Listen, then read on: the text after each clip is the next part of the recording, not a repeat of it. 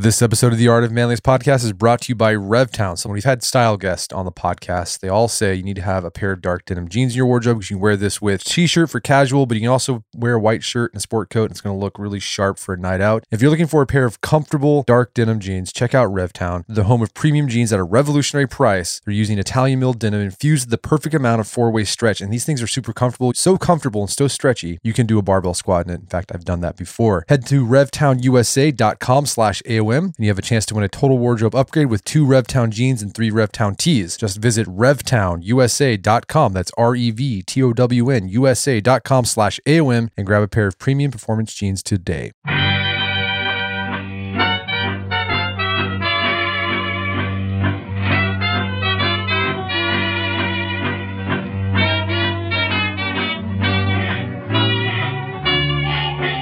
Brett McKay here, and welcome to another edition of the Art of Manliness podcast. To move forward in life, we typically focus on finding answers. My guest today argues that we should spend more time asking questions. His name is Warren Berger. He's a self described questionologist and the author of the book, The Book of Beautiful Questions, the powerful questions that will help you decide, create, connect, and lead. We begin our conversation discussing why having an inquisitive mindset is more important than ever in this fast changing, uncertain world of ours, but why people are afraid to ask questions. Warren then argues that questions don't necessarily need to have answers to be useful and explains what he thinks makes a question a beautiful question. Warren then talks us through the importance of asking questions when you're trying to make decisions, be creative, form relationships, and lead people while providing concrete examples of questions to ask yourself and others to be more effective in each domain. After the show's over, check out our show notes at aom.is slash beautiful question. And Warren joins me now via clearcast.io.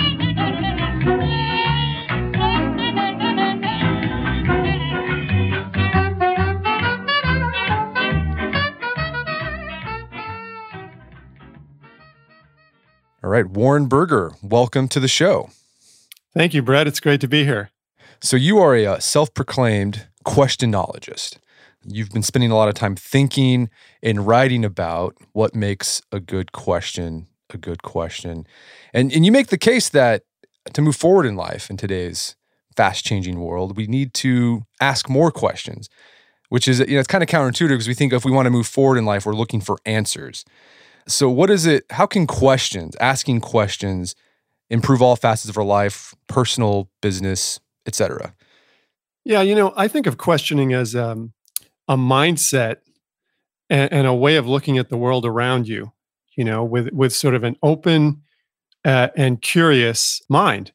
And I think it's more important than ever these days to approach life that way. You know, that I'm open to learning I'm I'm going to question the information that comes at me. I'm going to question the assumptions about why things are the way they are. I'm I'm just going to go through life with that kind of an attitude. Eh, the reason I think it's more important than ever is because the world we're in right now is first of all, you know, think about what's going on with the glut of information, right? And we all know about this situation of of bad information coming at people and distorting their their views and so in in a way it's more important than ever that we be questioning just basic things like the the the, the news information that's coming at us or the stories that we're, we're being bombarded with on uh, on websites. So on that basic level it's important but i think it's also important in the larger sense that we're in a world now where everything is changing all the time. And so you know, maybe in the past you could coast a little bit on what you knew. You know, you sort of you'd sort of go through school and go through college and and pick up a trade or whatever, pick up a a body of knowledge and then kind of kind of coast on that for a while. But today, I don't think there's any coasting. You know, it, it, everything changes so fast that all of us almost have to be in constant learning mode and that's why questioning is so important because questioning is how you learn you know? I mean you just that willingness to ask questions and take in new information and consider new points of view that's what's going to enable you to keep learning and the learning will enable you to keep adapting and growing. Yeah i like what you said about it's an attitude you take towards the world.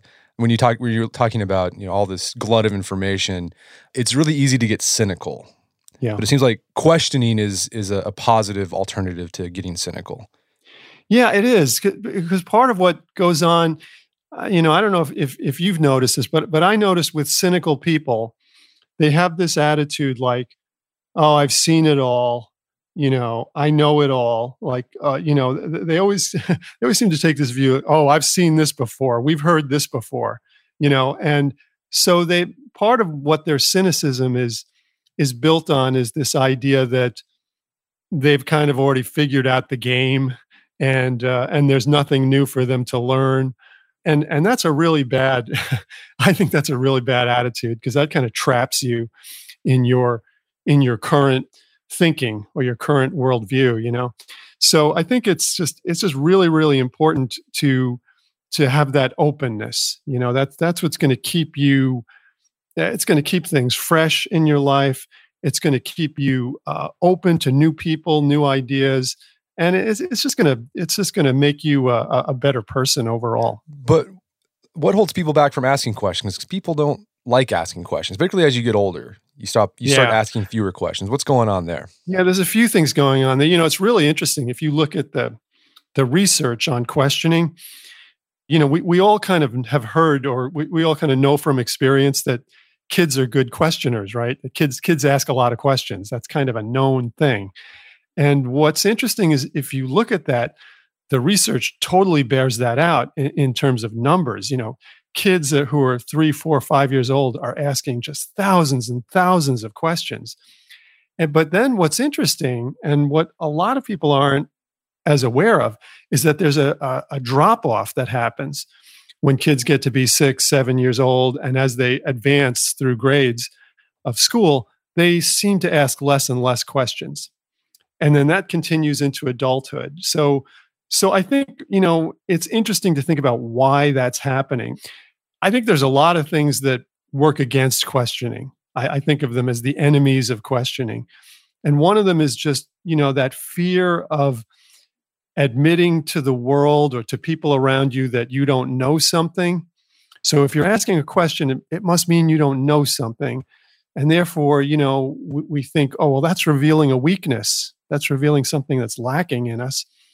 So over time, we seem to get defensive about that, and and and we don't want to um, we don't want to admit that that that we don't know something so that's a big big enemy of questioning. And then there are just other things like time you know we we we get very conscious of of having to get things done and and move forward all the time in our lives. And and questioning the very act of questioning to me is a is a kind of stepping back.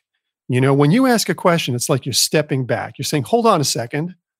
I want to know this or I'm, I'm wondering about that and to a lot of people, that seems almost like it's not productive or something. It slows things down.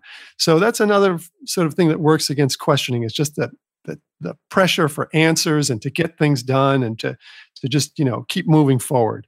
And then, you know, I, I would say one other thing that, that works against questioning, and this sounds odd, but is uh, knowledge. You know, kids, when they're very young, aren't weighed down by a lot of knowledge. And so they're, you know, they're asking questions all over the place. But as we start to know more, we we start to feel like, okay, we've kind of we're starting to figure all this stuff out. And that causes us to ask less questions. And, and I think it's that's that's kind of bad. I mean, that's like the knowledge is good, but the the the lessening of the questions is bad. It, ideally, we we want to be knowing more and also questioning more so that even though we, we're knowing more stuff and learning more stuff we still want to know even more and we want to learn even more. So we have to kind of overcome that that trap of expertise that idea that oh i've got this figured out therefore i don't need to ask any questions.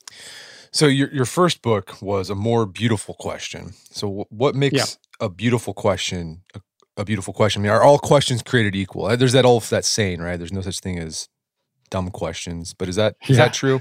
I, well, I, I, think there are there are dumb questions or, or there there are stupid questions. You know, when when I, oftentimes I'm in a meeting, and you know where the meeting is about is about uh, you know how the how our organization is going to innovate, and and someone asks a question about uh, their vacation time or something like that. You know, so so there are there are questions that are off topic or that are you know, self-centered and not concerned about what anyone else is is is working on. There are definitely bad questions, you know, but I think I I enjoy. To me, I one of the things I really like are naive questions, which sometimes get dismissed as stupid questions.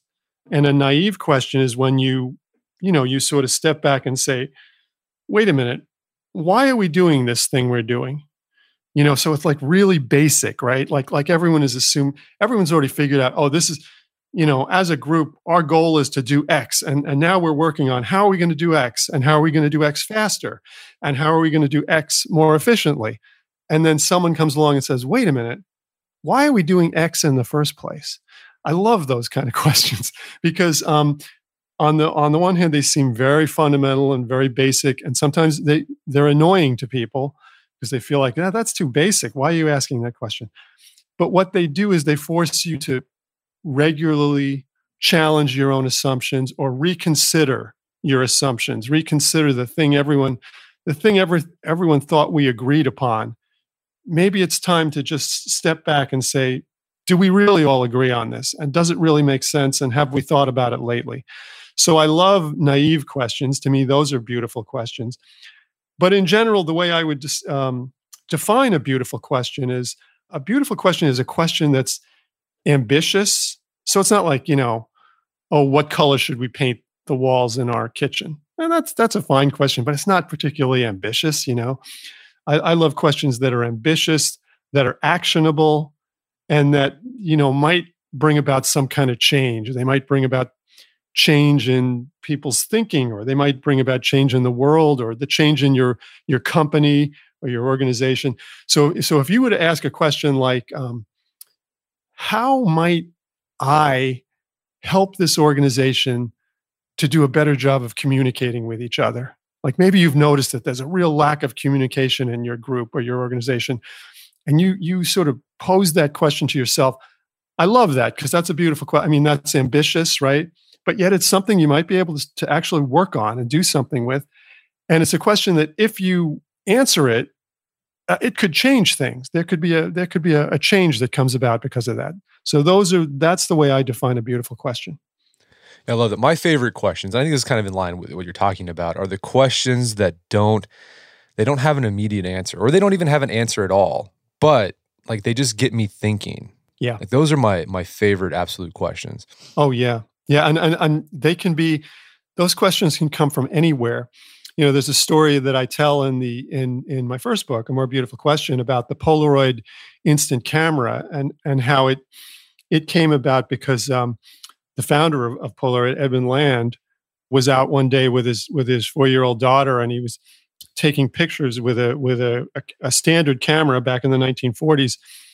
And of course, you know, in those days, you, you took a picture, you had to send a film out and wait for it to get processed and all. And, and it would be days and days before you ever saw the results. And so he tried to explain this to his daughter, his four year old daughter. And she asked, she said, I don't understand. Why do we have to wait for the picture? So that question, like, just blew his mind. It just shifted um, Edwin Land's thinking because it's like so obvious and so fundamental, but he'd never really thought about you know why why do you have to wait for the picture? And what if you didn't have to wait? What, what if there was a way to you know create a, a camera where you could get the results right away? And that became the basis of him creating the polaroid instant camera. So i think what's interesting is you know the questions have this power.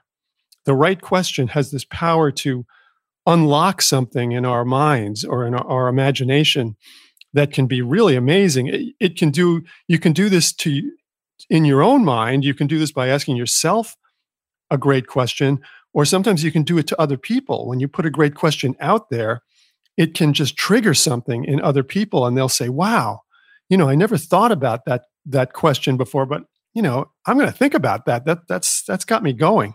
Yeah, and and the, the one great thing about those type of questions is that you might not even get the answer you were thinking you would get right? If you just op- go with right. that that openness, it's like you throw it out there and it could go complete somewhere completely different. And but the, it, it's because of the question. Yeah, well, well, the, you know what I what I think of is the the the the greatest questions, the most beautiful questions first of all, there's no simple answer, right? You can't look it up on Google.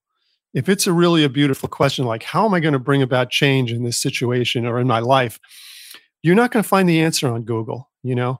You have to sort of as I like to say, you know, you, you have to do a different kind of search. you know, Google's not going to help you.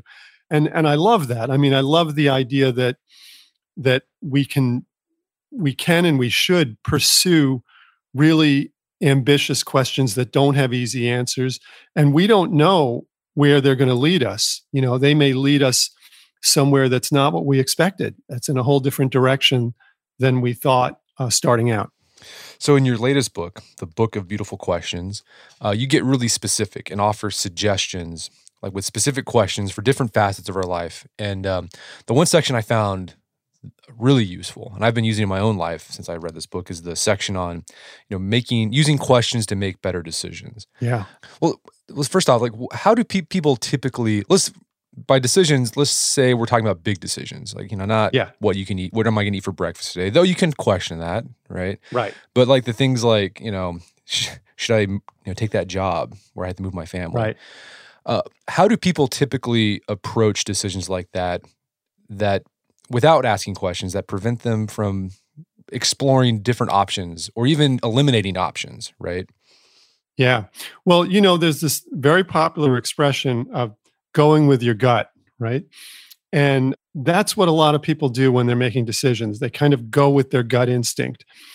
And, you know, there's two schools of thought on that. Through the years, there have been a lot of people that really praise gut instinct and say, yeah, you know, you should trust your gut and go with your gut and you know um, you remember malcolm gladwell wrote the book uh, blink that was all about amazing decisions people made just in the in the flash of a, of a second just based on a gut instinct so there's a whole school of thought that says you know just make gut decisions and it's great but increasingly the research if you look at the, the, the scientific research on this it shows the opposite it shows that if we are making a lot of decisions just based on our gut instinct, on what we feel in the moment, we're going to make a lot of mistakes. We're going to make a lot of bad choices. And the reason for that is that we, as human beings, we tend to have all these biases. We have these inherent biases that we're not even aware of. And the biases can be things like, you know, we're biased in terms of short term instead of long term. We tend to be much more focused on what's happening right now as opposed to what, you know, what's down the road we have a bias that's sometimes referred to as the negativity bias, where we're biased. Negative things have a much bigger impact on us in our minds than, than positive things. And we have a lot of fear. So we make decisions sometimes based on fear. So the, the point is, you know, you have all these um, these biases uh, and assumptions and, and things like that that are going to cause you to make a decision that might not be the best decision. So I guess what I'm the the case I'm making in the decision making chapter is that you need to slow down the decision making process a little bit if you can. Obviously, if you have to make a snap decision because of the situation, you know, then you make a snap decision. But if you have time, you know, take advantage of that and think about your decisions more. And one of the ways you can do that is by asking yourself questions and asking other people questions it's one of the ways you can bring more um, you know sort of more information into the decision making process and open up more possibilities to choose from more options and it can also help you overcome some of those some of those biases you know just you know like the uh, the fear issue when you're making a decision just asking yourself questions like you know okay what scares me about this decision and what excites me about it? Just asking yourself those questions to identify these these things that are under the surface it'll help a lot. Or, or asking a question like you know what what's the worst case scenario here? What what's the worst that could happen if i make this decision? And what's the best that could happen? You know just getting yourself to think about those things will give you more information to help you make the decision Yeah, one of my favorite questions, and I've used this a couple times on people when they've come to me with this question, was the one about overcoming the bias of short term, long term thinking. Because Yeah. it- one of the hard things is that you don't know what your future self's going to like. No, Right. exactly. um, and you're just focusing on what you want now. And so one of the questions that I loved was, uh, you know, about whether you should take a job that has a, a pay raise, or whether you should stay where you're at now because it's easy on your family, things are good. And the question was, I believe, you kind of invert it. You you ask yourself, all right, let's say you you've already you're already living in that new city, you've got that job. Let's say you get offered to move back home, Right. but with a pay cut. Would you take it? Would you take it? Exactly. So, what that question is doing, and this is the amazing thing you can do with questions you can shift reality, you can shift perspective. So, you can basically say, okay, I'm, I'm trying to answer this question or make this decision based on the here and now. But what if I shift things around and I think about a year from now? Or I think about uh, I think about it from so, a, a- different perspective in some way. That allows you to just come at the decision a different way. So what what uh, that that that example you cited came from someone who who actually did that. He he was you know he was he was facing the prospect of having to make a move and for a job raise or not. And what he did when he when he made that little switch and he asked himself the question as if he'd already made the move, as if he'd already made the decision, and would he regret it? Would would he go back and take a pay cut to be back home? What he was doing there, one of the things he was doing with that question was he was overcoming his own fear of moving and change, his fear of change, basically.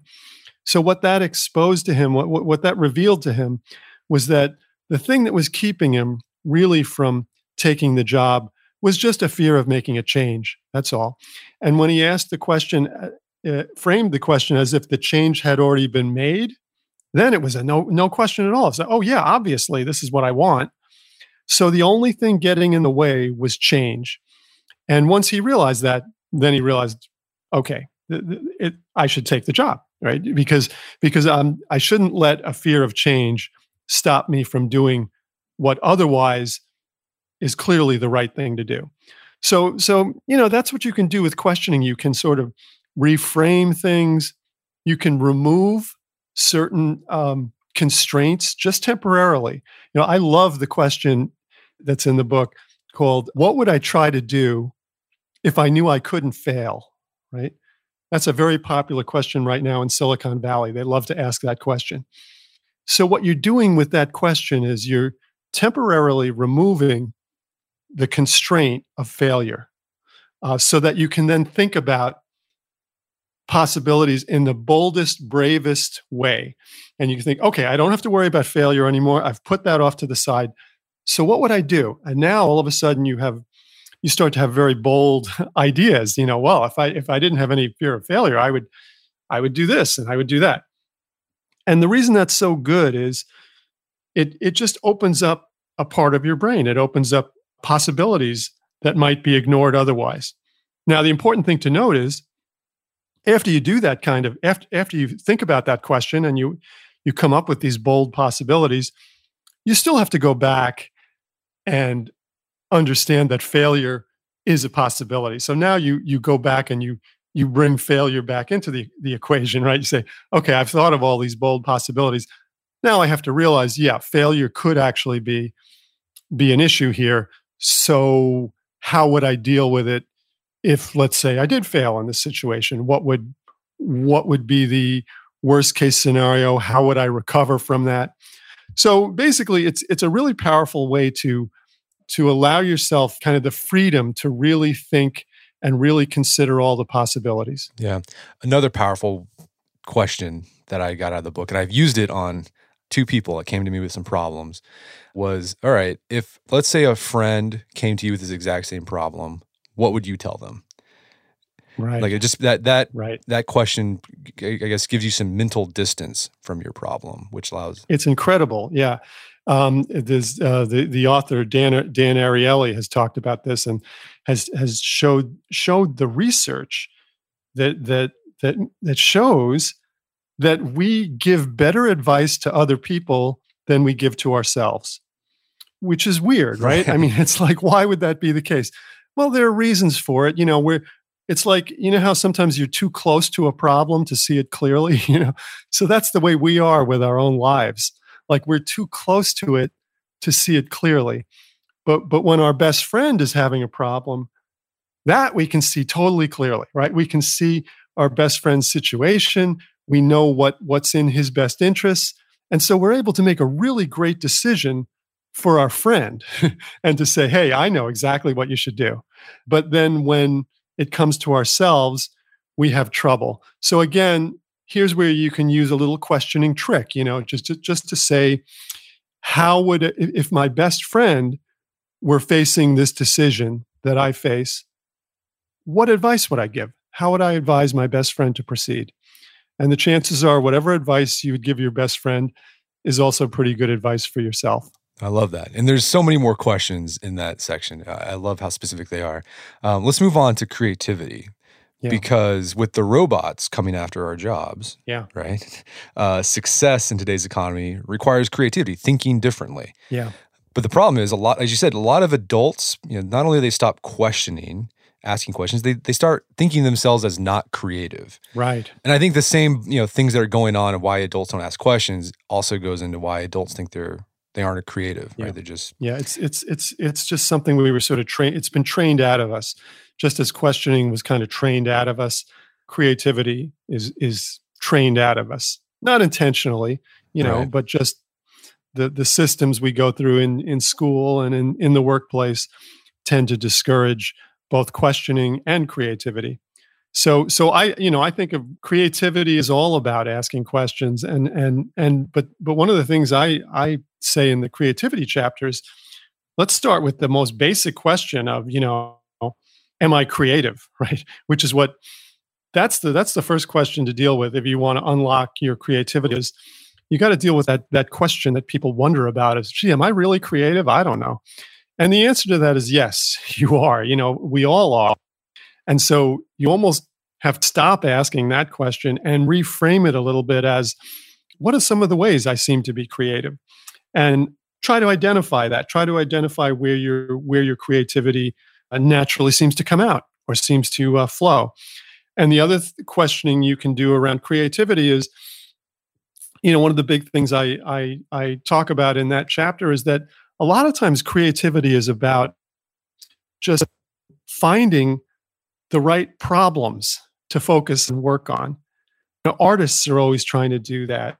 Innovators, inventors are always trying to do that. They're trying to find that problem that that something that's lacking in the world, something that's missing, a voice that's not being heard, a device that people need and they don't have. You know, so you're kind of just trying to ask, you know, what is the what problem can I make my own? What problem can I take ownership of and work on? And and so that, that's that's a big question.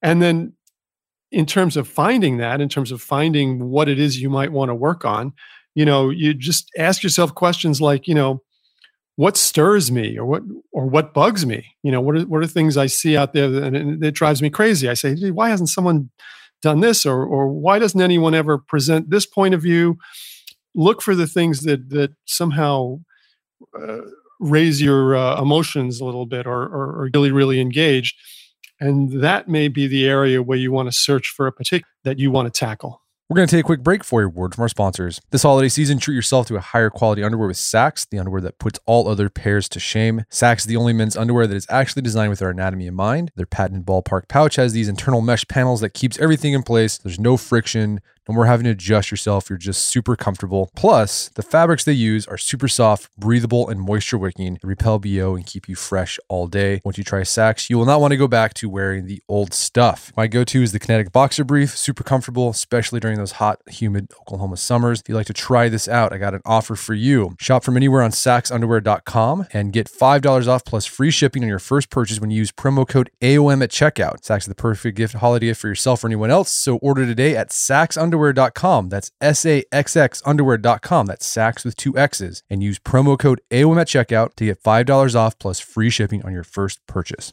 Also by Blinkist. If you're like me, the list of books you want to read is never ending, and there's no time to read them all. Thankfully, our sponsor, Blinkist, has solved this problem once and for all. Blinkist is the only app that takes thousands of the best selling nonfiction books and distills them down to their most impactful elements so you can read or listen to them and expand your knowledge in all under 15 minutes, anywhere, anytime from your phone. The way I've been using Blinkist lately is this if there's a nonfiction book that I've read before, but I want to review myself, refresh myself on the, the key takeaways, the main points, I'll go to Blinkist, open it up. They've got thousands of books. They have, for example, The Seven Habits of Highly Effective People. We just did a series on that book on the website. Getting Things Done, Thinking Fast and Slow, The Power of Habit by Charles Duhigg, who's been a two time podcast guest here. The list is, goes on and on. So these are all books I've read before. What's great about Blink is I can go back and review those main points, refresh myself. And right now, for a limited time, Blinkist has a special offer just for our audience. Go to blinkist.com slash manliness to start your free seven day trial. That's Blinkist spelled B L I N K I S T dot com slash manliness to start your free seven day trial. One more time, blinkist.com slash manliness. And now back to the show.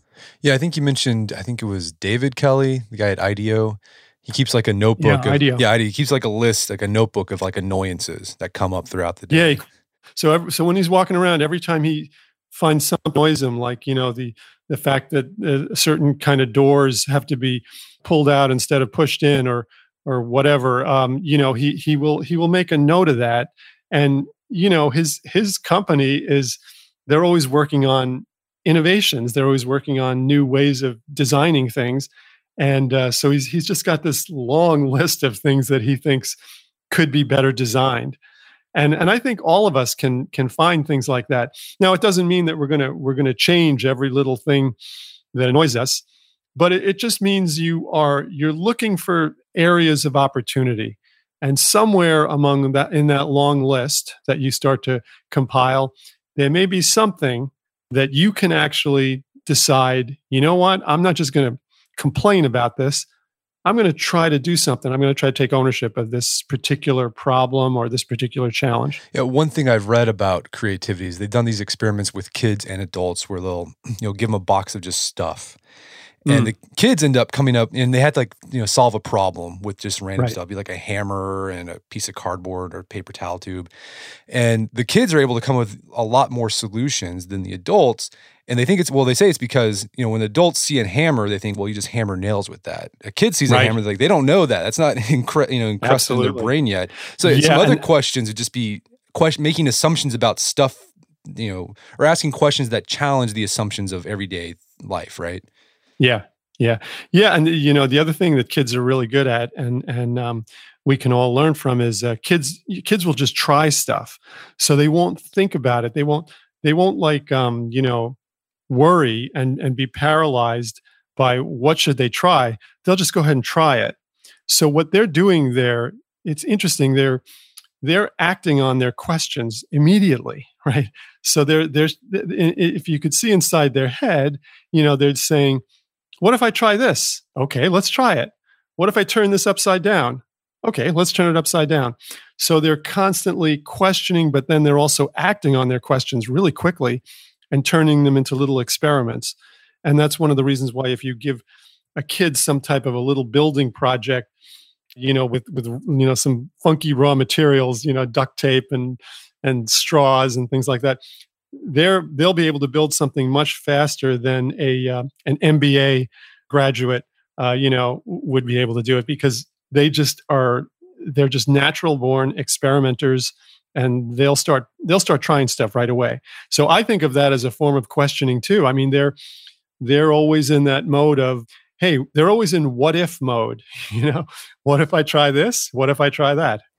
So another area you talk about in the book are relationships and questions in relationships. Mhm. And that I think again, people don't ask a lot of questions in relationships because questions are scary. Uh, they're afraid of the answers they might Yeah. find out, or they're afraid that the question will come off as too intrusive, challenging. Um, but you argue that no, questions can actually really strengthen relationships, both personally and in business. Yeah, they they it, it, it's questioning. The questions seem to do three things that are important for relationships. They number one, they show interest. So when you ask a question, you're showing interest in the other party. Number two, they create understanding because as you ask questions, you get information back, you understand more. and the third thing is they just they build rapport you know because they they create conversation they generate conversation which in turn builds rapport between the two parties so i think of those as like the three three legs of the relationship stool right the three legs that a relationship can can be built on and it's it's really interesting because it it, it matters and it works both with new relationships so people you're just meeting as well as established relationships, you know, people you might be really close to. You know, it, it's it's important in either case. If you think about it, with a new person, yeah, you want to show interest. Yeah, you want to create understanding and build rapport. That's that's all really important to creating a new relationship with someone. But those things are also important with your girlfriend of 10 years or your you know your spouse or your your brother or your your father-in-law or whatever you know it's um it, it, you want to even though you've known that person for a, a long period of time you still want to show interest you still want to create more understanding and you still want to have that rapport so i think questioning is just it's a really really valuable uh, tool for that people worry about it that it's it might be intrusive or something when you ask people questions, but it's not really the case. Um, for the most part, people are flattered when you ask them questions, as long as you ask the questions, you know, in a in, in the right way. I mean, the questions should be coming out of curiosity. You know, um, they should seem somewhat authentic, like you really are interested. You know, if if you're asking kind of rote questions that like what's up? you know those don't that those those don't have that much power. But if you're asking questions that really seem to have really seem to show interest and curiosity generally people love that because hey they they they love that someone's curious about them. Right. Well i mean you highlight this uh, Arthur Aron i mean I, think his like his list of 36 questions you can ask that can yeah. possibly lead to love yeah he, he did he, he he's been doing these experiments for years he's a He's a, uh, a, psychology professor who's who's specialized in intimate relationships and whether people could build intimate relationships. Essentially, whether they could fall in love with each other by by talking to each other in certain ways. and and one of the things he found was that um, asking questions of each other, if two people, you know, are let's say getting together for the first time, they're on a date or something, and they ask questions of each other it was really really powerful. And then he started trying to figure out well, what kind of questions are the, are the best ones? And he came up he ended up coming up with 36 questions that were you know they're all about like you know if you could if you could have dinner with anyone in the world who would it be? Or you know what, how would you describe your relationship with your mother? And there were these sort of questions that that got at deep beliefs and feelings that a person might have. And he found that if two people did this these 36 questions with each other it was pretty amazing. By the end of the by the end of the experiment or the, the question asking session they um, they felt very close to one another a, a, few of them actually did fall in love one one couple got married after they did his experiment and so but his point was again coming back to that idea that just by showing the interest is is really important and then by creating an understanding. You know, the questions, if they're good questions, will help you start to understand this other person on a much, much deeper level. So I, I think it's really valuable. Um, I think guys, especially guys, can really benefit from this this information because I, I think women tend to be pretty good question askers, especially let's say on a date. You know, women, women will tend to ask questions but guys a lot of times don't and and i don't i'm not sure i i think it may have to do with guys sometimes feeling like they have to make a good impression on a date and that the way they're going to impress someone is by you know telling stories or telling jokes or or you know whatever just kind of showing showing something about themselves so they tend to forget about asking questions and and so they're missing a really really important thing a really important element that could really help them build uh, a rapport with the other person. Yeah, and I, one of the insights I got from there was really powerful. Is like you can start off with those superficial questions that you usually do on a first date, like how many brothers and sisters do you have? Mm-hmm. But then you go deeper, and be like, what what made you the most different from your siblings? Right. Right. Exactly.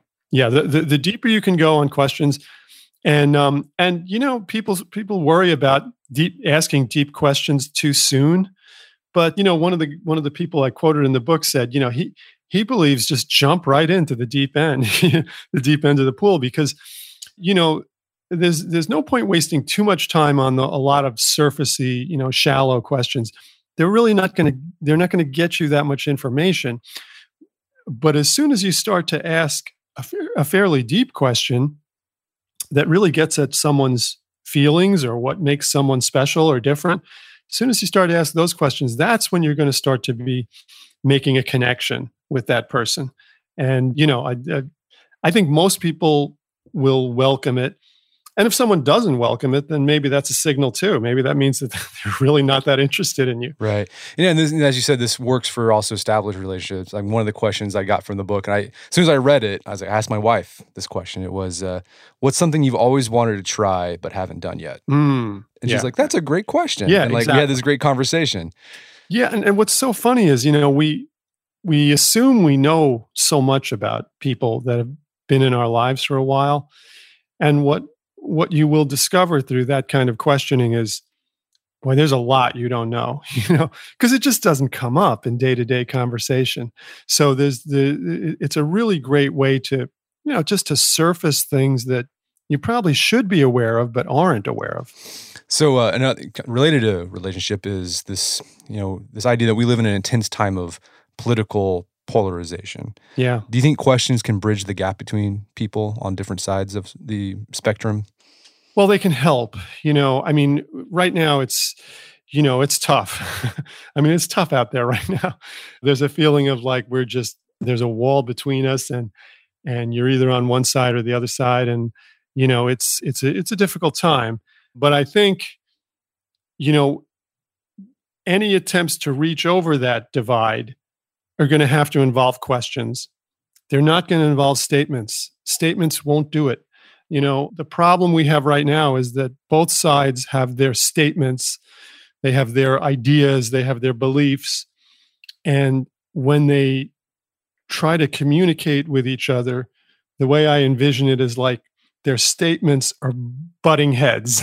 Their statements are just banging into each other and nothing good happens. Nothing good comes of it so by changing those statements to questions we at least have a chance of starting to make a connection.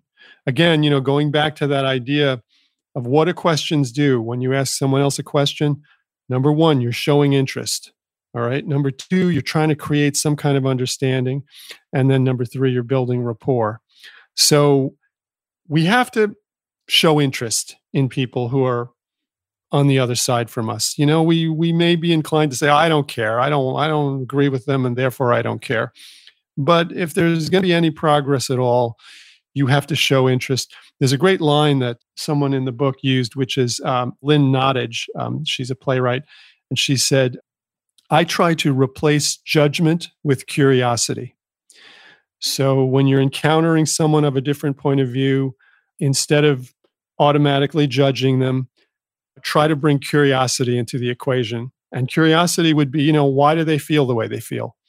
what what are some of the factors that might be going into that is there anything in their viewpoint that i should think about or i should consider is there something i might be missing that that that they're saying is there something they're not saying that is kind of under the surface so i think if you bring that kind of curiosity to your interactions with other people um, people on the other side it's at least a start you know it may work it may not it all depends on how receptive they are to your curiosity. But if if they're receptive to it, then they may turn around and ask you some questions too. You know, um, okay, why do you feel the way you feel? And at least when you get onto that level of conversation, you're starting to exchange information a little bit instead of just lobbing, uh, you know, grenades at each other. Yeah, I think that's a good uh, point to make. That you know, go. You need to go in the mindset that you're not going. This isn't going to happen. You're not going to convince someone. No, no, absolutely, exactly. That's a great point because everyone right now is is in that mode of I'm going to I'm going to beat you up with facts, and I have my set of facts here, and my set of facts is so strong that there is no way you will be able to resist. Well, sorry, uh, that doesn't work. we know that doesn't work. Um, when people have made up their mind about something, yelling at them and citing a bunch of facts at them, unfortunately, it doesn't have much impact. They kind of have built up a defense against that, and they have their counter facts that they will come back at you with. So, um, so you need to get beyond that kind of thing. That thing of like, I'm going to argue you into my point of view. And you need to instead be thinking in terms of, okay, is there any common ground we can find? Is there anything we can agree on? because that will be the the beginnings of a of a dialogue at least. And if there is a goal that you're trying to do through questioning a, a person of a different point of view, the, and it's a very modest goal. You just want them to consider your side just a little bit. That's all. You don't want them to come over to your side. You don't want them to accept your side totally. But if you can get them to just for a minute think about your side of the uh, of the of the issue that's a victory so that it's a small victory but it's a victory because at that point they've gained a t- uh, 10% you know they've gained a tiny bit of understanding of your side and and that's that's a good start yeah i mean a question you can ask for that i think you you mentioned in the book was is there anything about my position that you find attractive? Exactly. Right that's and, a very powerful question. Another way that, that you know another trick you can use with questioning is uh, you know you can say here's my position you know on a scale of of 1 to 1 to 10 or how much do you disagree with it and how much do you agree with it? And th- the reason that's a really effective question is because if people even if people disagree with your point of view rarely will they put it at the lowest number so they won't say oh i give your your point your point of view i give a 0 i don't usually they'll say well on a scale of one to 10, I'll give your point of view maybe a two. And then you can say, okay, why are you giving it a two? what is it? what is it that, that gives it a two instead of a zero? And at that point, you're forcing them to articulate the positives in your argument. You're almost you're almost forcing them to articulate your side of the argument a little bit. So again, it's a it's a it's just a way to make that little shift of perspective where all you want someone to do is to think about your side just a little bit. And by the way, you should be doing the same thing with their side. I mean, it's not fair to think, I want them to think about my side of the issue a little bit without also saying, I'm willing to think about their side a little bit too. Yeah, that uh, one to 10 trick, that reminded me it's completely unrelated to you know polarization. But uh, Tim Ferriss, we had him on the podcast a while back ago. Yeah. One little trick he had was when he goes to a restaurant and he's asking the waiter, you know, is is this is this meal good? Is this dish good? He asks uh, on a scale of one to ten, um, what would you rank this dish? But you can't say 7 uh-huh. right? Because that forces because usually people is like, oh, yeah. you know, it's a seven. That's that doesn't really tell yeah. you anything. But like if it's a nine, that means it's really good. If it's six, then uh, yeah, just forcing him to sort of make that choice. Yeah, yeah, that's interesting. Yeah, yeah. So, and, and, and, what he's doing there again is using questioning as a great way to, you know, kind of manipulate thinking or you know shift thinking a little bit or um, you know force a different perspective on there and that's just that's the power of questioning what it all all boils down to is you know what you're trying to do with questioning a lot of times is just shift perspective a little bit. You know we all of us tend to have a narrow perspective. We're looking at things just through tunnel vision. And you know what you want to do is open it up a little bit open up that tunnel vision a little bit so you see more you consider more you take in more information and you have more possibilities to choose from. You have more points of view that you're you're considering you want to do all those things and questioning helps you do all those things you know the last section was about leadership leaders need to ask more questions, which is counterintuitive because we think of leaders as you know the people that have the answers, right? The buck stops with me, know, as Truman yeah. said. But you, yeah, why, I think why, that's, why, yeah. Why do leaders need to ask questions? I, I, think that's kind of the old model of leadership, right? It's it's uh, you know the the idea that the leader has all has all the answers, and to some extent that that's still there are still a number of leaders who still operate that way today. But I think it's there's a new model of leadership that's that says you know you should be a questioning leader. Uh, the reason is goes back to sort of what we were talking about at the outset about this sort of changing world we're in now where everything is happening very quickly um, change is going on all the time. And the idea that a leader can have all the answers is is sort of obsolete you know? I mean a leader in today's world should be uh, very open to new information should be uh, soliciting uh, points of view from all around him or her and should just be questioning why are we doing things this way? or uh, what, how, how should we react to, to this new change that's going on? A leader today just has to be a questioner has to be curious and has to be open-minded. If not it, what what the leader is going to do is lead lead people off a cliff. Because what what will happen is the leader will be operating in a very limited with very limited information with a, a very sort of biased point of view about what works and what doesn't. And it's almost bound to fail in the, the world we live in today. Yeah and this is not to say that leaders don't have a vision right? Leaders have a vision yeah. but they ask questions to get to that vision yeah, and and they they question that vision constantly as they go along. So they ask questions to establish the vision, you know, starting with what is my vision? Pretty basic, right? But you know, you do have to you do have to ask yourself that and articulate what do you really believe, you know? Why why are you a leader in the first place? Why do you want to be a leader?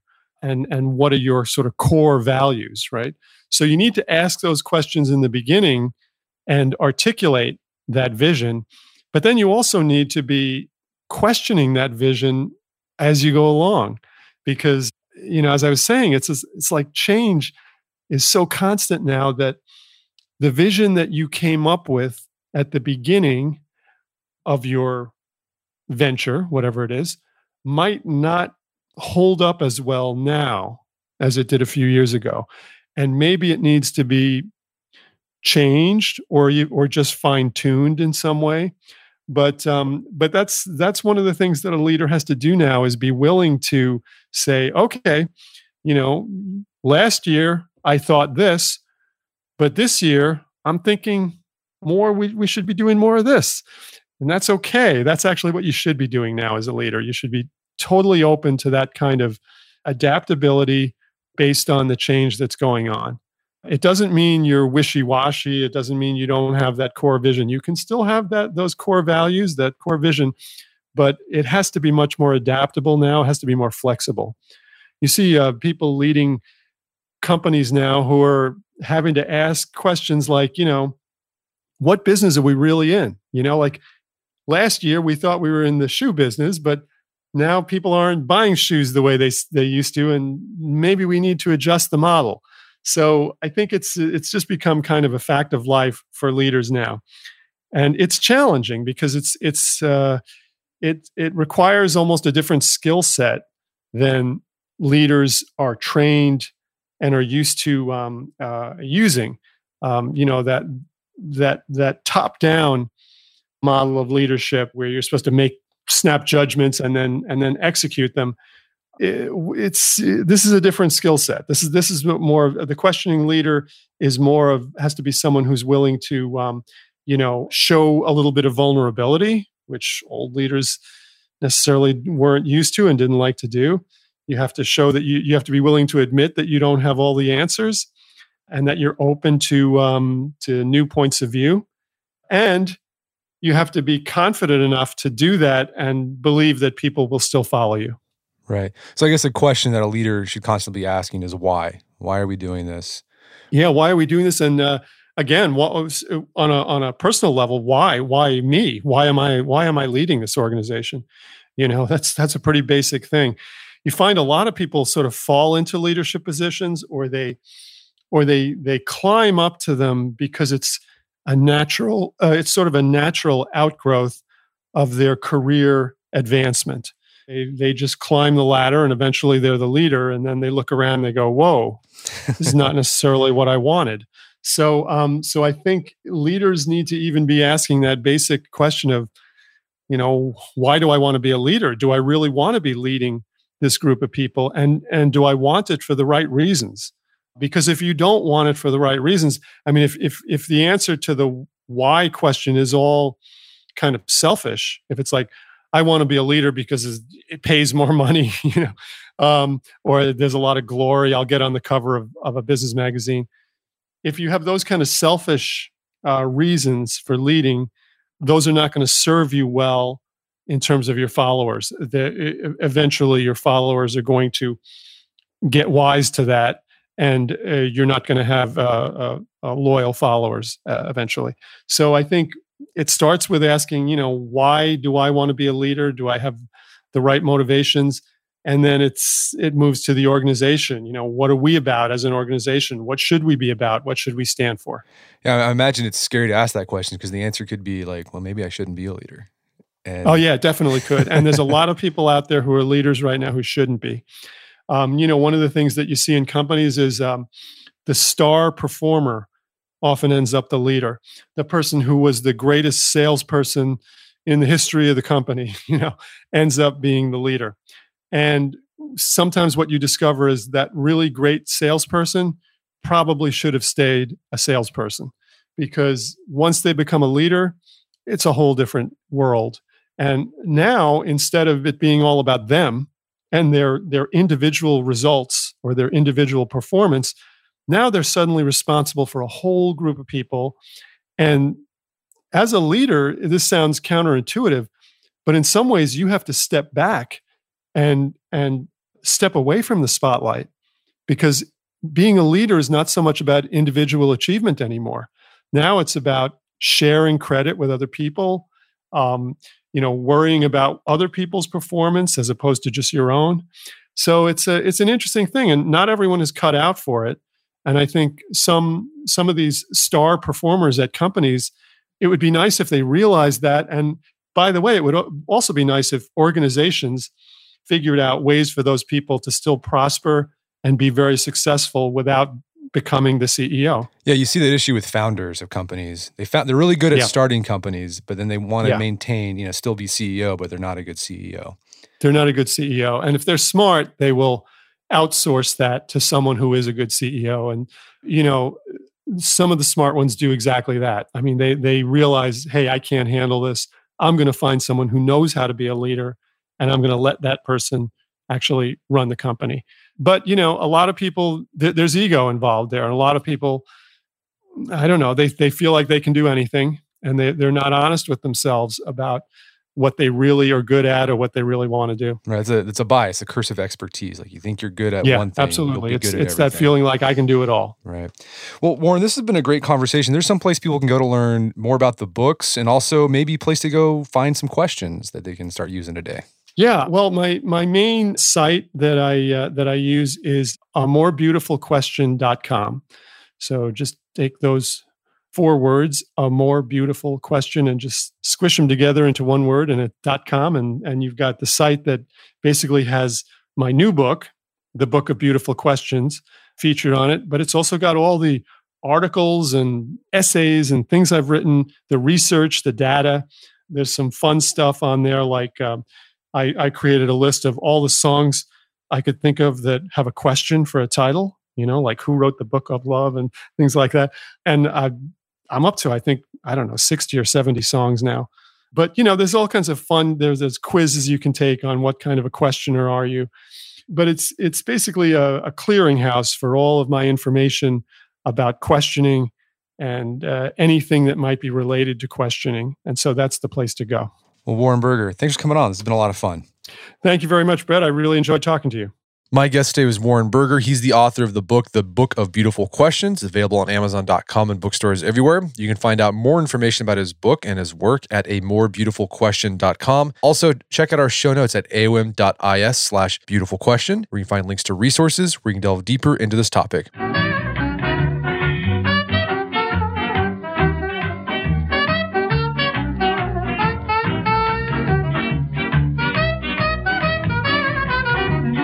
Well, that wraps up another edition of the Art of Manliness podcast. For more manly tips and advice, make sure to check out the Art of Manliness website at artofmanliness.com. And if you enjoy the show, you've got something out of it, I'd appreciate if you take one minute to give us a review on iTunes or Stitcher. It helps out a lot. And if you've done that already, thank you. Please consider sharing the show with a friend or family member who you would think would get something out of it. As always, thank you for your continued support. And until next time, this is Brett McKay telling you to stay manly.